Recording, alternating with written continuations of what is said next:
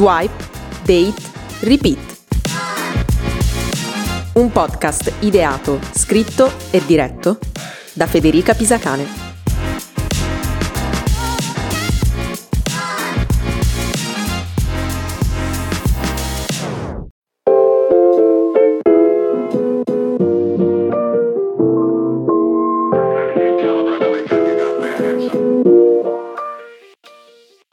Bentornati a un nuovo episodio di Swipe, Date, Repeat, il podcast su Tinder e sul magico mondo del dating online. Oggi voglio continuare a raccontarvi delle mie esperienze su Tinder, sperando un giorno di sentire anche le vostre.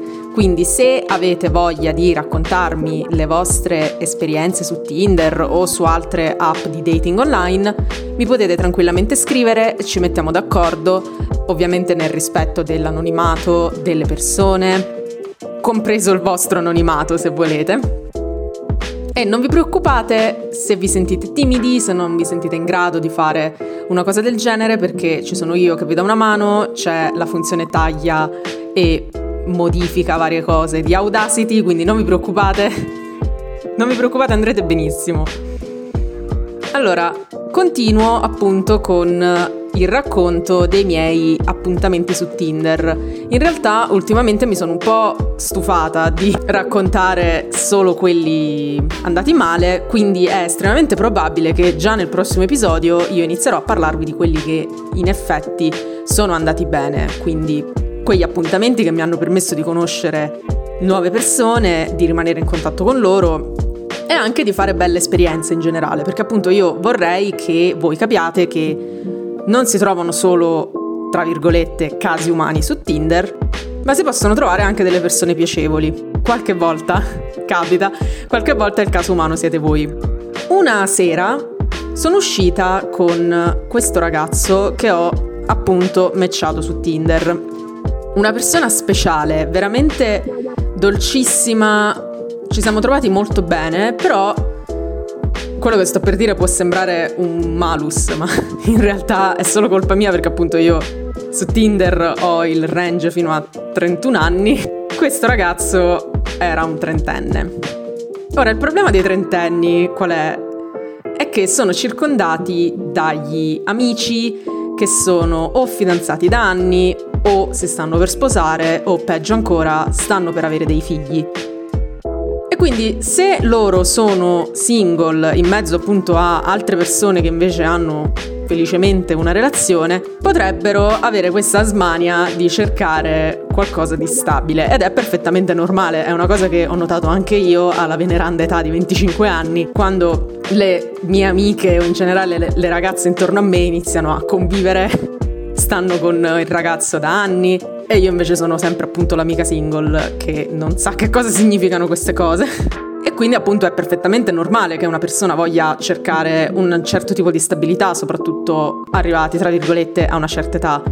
Però bisogna specificarlo subito, o meglio, lo devi dire perché ti può succedere come è successo a questo ragazzo, ovvero che ti innamori a prima vista di una persona e quella persona non è interessata ad avere una relazione seria con te. Mi sento veramente in colpa perché io purtroppo a questo ragazzo credo di avergli spezzato il cuore e non volevo perché appunto era... cioè è una persona molto dolce e molto carina, quindi non, mi è dispiaciuto, però purtroppo ho dovuto farlo. Poi appunto ci arriveremo. Un'altra cosa che mi mette un po' in difficoltà quando mi approccio, quando esco con i trentenni è ciò che fanno nella vita, perché io non ho la minima idea di come approcciarmi alla gente che lavora e che ha finito l'università da anni, specialmente se lavora in un campo totalmente lontano dal mio. Questo ragazzo faceva il data analyst per un'azienda di cui non dirò il nome qui vicino. E io non ho idea di quali potrebbero essere gli argomenti di conversazione in comune perché mi sembra incredibilmente stupido parlare dei miei stupidissimi problemi da studentessa, tipo l'appello dell'esame iniziato alle nove e mezza invece che alle nove, oppure devo studiare troppo per questo esame, non ho voglia, oppure ho lezione alle otto e mezza di mattina, perché davanti a me ho una persona che entra in ufficio alle nove, dopo essersi magari svegliato alle sette, essersi fatto tutto il traffico di Bologna, eccetera, eccetera, e non sa quando esce da, dall'ufficio perché appunto lavora nel marketing e poi si sa come funziona in Italia. E poi soprattutto che cosa fa un data analyst? Io non l'ho mai capito, probabilmente non, non lo sanno nemmeno loro, però capite, è stato un po', è stato un po' difficile. Però gli argomenti comuni li abbiamo trovati sono le solite cose, tipo le serie tv. Io purtroppo, purtroppo non guardo serie tv e soprattutto non guardo film. Questa cosa sarà fondamentale per un altro appuntamento di cui vi parlerò, un appuntamento che a differenza di questi non è avvenuto successivamente a un match su Tinder perché si possono trovare appuntamenti anche fuori dalle app di incontri, ma parleremo anche di questo, non vi preoccupate. Però diciamo che a grandi linee le serie tv, i film più famosi, eh, i film più famosi un po' meno, però insomma le serie tv le conosco, quindi mi puoi raccontare perché, non lo so, Breaking Bad ti piace così tanto, o comunque si possono trovare altri argomenti di conversazione al di fuori del lavoro, dello studio, eccetera, eccetera. Però diciamo che è stato molto strano, soprattutto nel momento in cui decidiamo di vederci e chiaramente infrasettimanale non si può fare perché questo povero Cristo deve andare in ufficio. E io invece non avevo niente da fare perché non avevo ancora iniziato le lezioni. Vabbè. Bene, l'appuntamento era andato bene, è stato appunto molto, molto carino, lui simpaticissimo, dolcissimo, eccetera, eccetera. Il problema è che ha iniziato subito a scrivermi continuamente, a mandarmi il buongiorno e la buonanotte e a mandarmi le gif e gli sticker cute con i cuoricini, eccetera, eccetera. E onestamente mi sono sentita un po' un po' tra virgolette oppressa, nel senso siamo usciti due volte, andiamoci piano. E quindi ho deciso di, di dirglielo. A un certo punto gli ho detto, guarda, mi sembra che tu stia provando qualcosa per me o che comunque tu stia cercando di approfondire questa cosa. Ebbene sì, avevo fatto colpo, ma appunto come ho detto prima, purtroppo per lui io non ero ancora pronta per qualcosa di serio e stabile. E quindi ho deciso di essere una persona onesta e di dirglielo. Quindi gli ho detto guarda, io non sono pronta per una relazione, io posso andarci solo molto piano, non posso fare le cose di fretta perché appunto non, non, non sono stata a spiegarglielo e non lo spiego neanche a voi, però insomma non, non me la sento. Mi dispiace se tu, vuoi, se tu vuoi interrompere questa chiacchierata, io lo capisco, altrimenti possiamo continuare a vederci, però me lo devi dire tu. E lui, in maniera incredibilmente matura, che è stata una grande sorpresa, tra l'altro, perché io appunto finora ho avuto a che fare solo con incivili, evidentemente, lui in maniera molto matura mi ha detto che in effetti io comunque gli interessavo tanto, avevo avuto questo colpo di fulmine e che gli faceva un po' male sapere che io non ero interessata a lui. Però, e qui sta la parte matura, però rispetta la mia posizione e ha intenzione di staccarsi un po' da me perché non gli sembra sensato continuare a comportarsi in un certo modo con me se il suo sentimento non è ricambiato. E niente, poi dopo questo mi ha detto che in realtà lui adesso voleva stare un po' per i fatti suoi, però potevamo poi in futuro tornare amici e riscriverci. Purtroppo questa cosa non è mai avvenuta, nel senso che non ci siamo più sentiti. È stata anche colpa mia, chiaramente, perché appunto potevo scrivergli, però e quindi non siamo rimasti amici e non ci siamo mai più sentiti.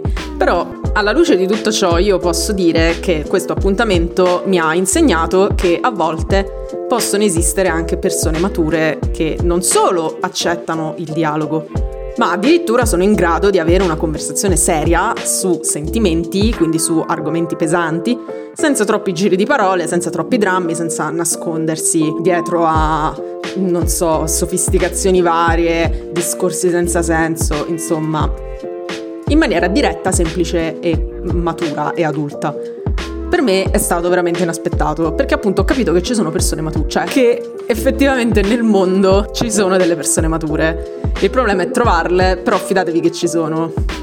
E perciò grazie per questo insegnamento, non, non, lo dimenticherò e mi dispiace di averti spezzato il cuore, io non volevo minimamente, è andata così purtroppo. Ora, come ho detto all'inizio, io mi sono un po' stufata di parlare di appuntamenti che sono andati male, perché vorrei anche trasmettere un po' di positività, un po' di di non deprimermi e deprimervi troppo parlando di situazioni negative, situazioni strane, situazioni cringe, eccetera, eccetera.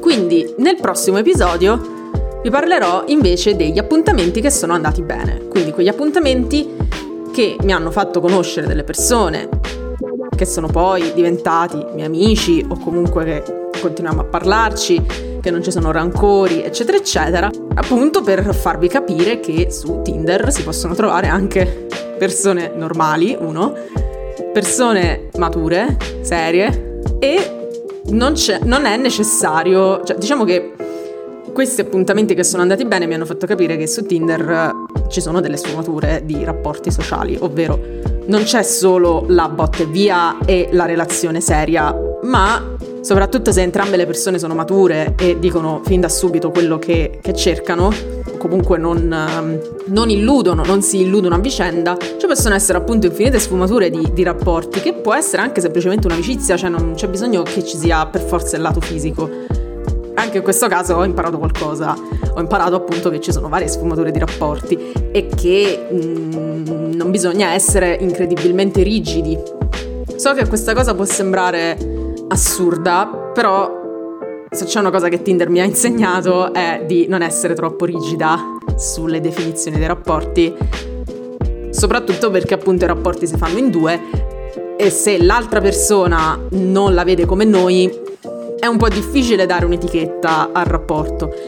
Certe volte non è nemmeno necessario. A me aiuta nel senso che mi rassicura, mi tranquillizza, non mi, non mi fa fare appunto quelle pippe mentali di cui parlavo nello scorso episodio. Però mi rendo conto che non è necessario. Non sempre bisogna azzeccare un'etichetta a qualsiasi cosa. A volte sì, però nella stragrande maggioranza dei, dei casi no. Perfetto, anche questo è stato un episodio abbastanza breve, lo so, scandaloso, però appunto, vi ripeto, non posso dare troppi dettagli perché giustamente la loro privacy.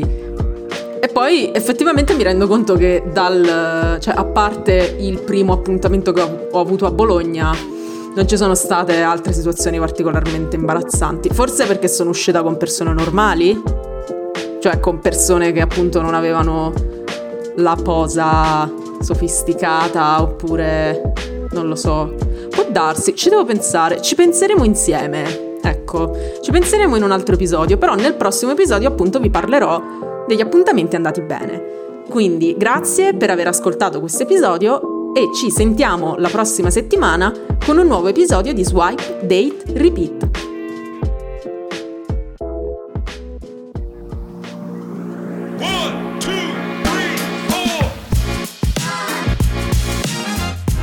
Swipe, Date, Repeat.